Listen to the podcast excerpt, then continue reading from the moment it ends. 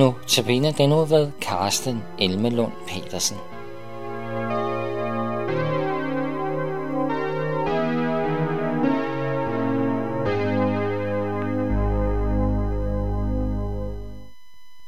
Velkommen til Notabene-andagten. Det er Karsten Elmelund Petersen, lektor på Dansk Bibelinstitut, der er i studiet i denne uges Notabene-andagter. Og vi skal også i aften øh, tage fat på salme 103 og tage et lille pluk der, et udgangspunkt der. Og derfor vil jeg læse vers 19-22. Herren har grundfæstet sin trone i himlen. Han hersker som konge over alle. Pris Herren i hans engle, i stærke krigere, der udfører hans befaling i lydighed mod hans ord. Pris Herren alle hans herrer, hans tjenere, der udfører hans vilje. Pris Herren alle hans skaberværker, over alt i hans rige. Min sjæl, pris Herren. Amen. David, der har skrevet den her salme, han siger, at Gud har grundfæstet sin trone i himlen.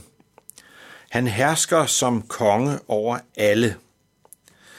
Og det er jo ikke noget, vi sådan lige umiddelbart kan se. Når vi kigger op mod himlen, så ser vi nogle gange nogle regnskyer, nogle gange ser vi nogle letflyvende skyer, og nogle gange er det bare sol og blå himmel. Men ordet himmel har i de bibelske tekster også en anden betydning, nemlig at det er Guds bolig. Og øh, de bibelske forfattere, de forudsætter et verdensbillede, som ikke altid er forklaret og tegnet op, men som kun kommer frem i antydninger. Men jeg vil godt prøve at øh, tegne et lille billede af det så langt som det er muligt. I skabelsesberetningen kan vi jo læse, at Gud skabte himlen og jorden. Og vi kan læse om, at Gud satte en vælving over jorden, og der er forskel på det, som var under vælvingen, og det, som var over vælvingen. Det har ført frem til opdelingen i den første, den anden og den tredje himmel. Den første himmel, det er det, der er under vælvingen. Det er så at sige atmosfæren omkring jorden, her hvor vi lever og ånder. Den anden himmel, det er stjernehimlen eller universet, som vi siger med en lidt generel formulering. Det er uden for atmosfæren, og der er månen, det er planeterne og solen, og så alle de mange stjerner, der er ude i solsystemerne. Det er det, som astronomerne beskæftiger sig med. I skabelsesberetningen er den anden himmel beskrevet. Gud sagde, der skal være lys på himmelvælvingen til at skille dag fra nat.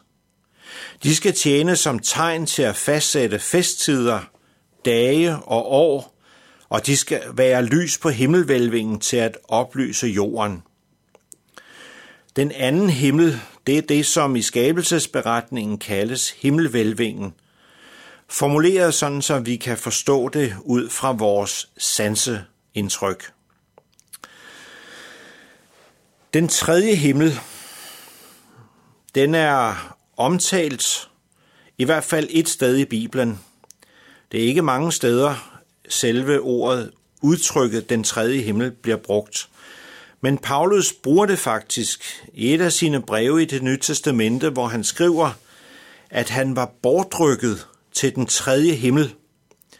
Og han siger i samme forbindelse, at det er det sted, hvor paradiset også er.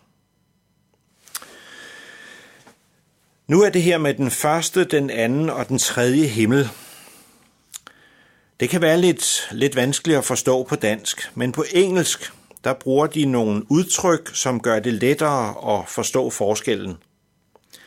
På engelsk kalder man den første himmel, den kalder man the sky. Den anden himmel, altså den himmel med sol og måne og planeter, kalder man the universe, altså universet. Og så den tredje himmel, som Paulus var bortrykket til, det kaldes the heaven. Og det er det, som vi kalder Guds bolig. Og den tredje himmel, Guds bolig, den kan vi ikke se med vores fysiske øjne. Og det er heller ikke muligt at se den tredje himmel med astronomernes kikkert. Da den danske astronaut Andreas Mogensen i september 2015 var på rumfart, så fik vi at vide, at det var en 7 millioner kilometer lang rumfart.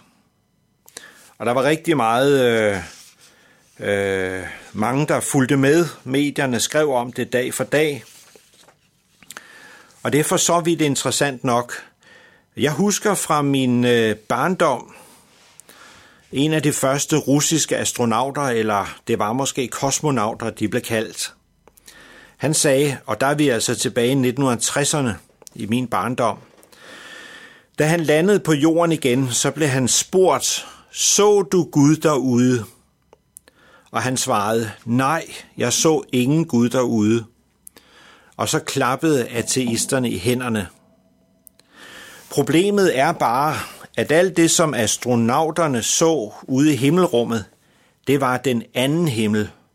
Men Gud er i den tredje himmel, og den er usynlig. Med vores sanser kan vi ikke jagtage den. Vi har simpelthen ikke mulighed for at koble op på den frekvens eller den dimension, som øh, den tredje himmel er.